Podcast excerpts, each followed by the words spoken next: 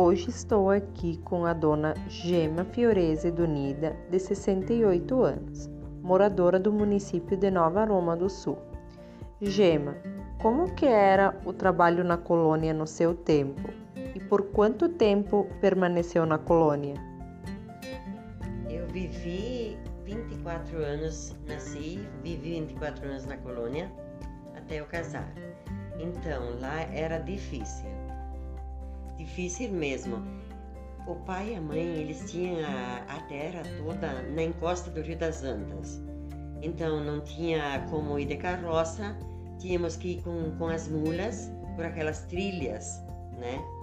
Então lá a gente semeava trigo, plantava milho, mas então tudo no braço. Primeiro roçava o, o mato, a capoeira assim, depois a gente queimava plantava, depois eh, limpava e colhia e levava para casa com as mulas, então por aquela trilhazinha.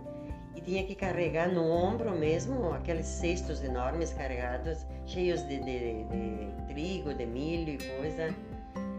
Mas era divertido. Na época era divertido porque era assim, todo mundo fazia isso. Então não tinha quem tinha a terra aqui em cima, no mais plano, tudo bem. Mas a maioria, o, italiano, quando ele veio da Itália, todos eles se instalaram na beira do rio, por medo que faltasse água. Então, depois eles foram subindo, e então quase todos tinham aquelas encostas, assim, descia para o Rio das Antas, o Rio da Prata, e lá era assim, se trabalhava assim.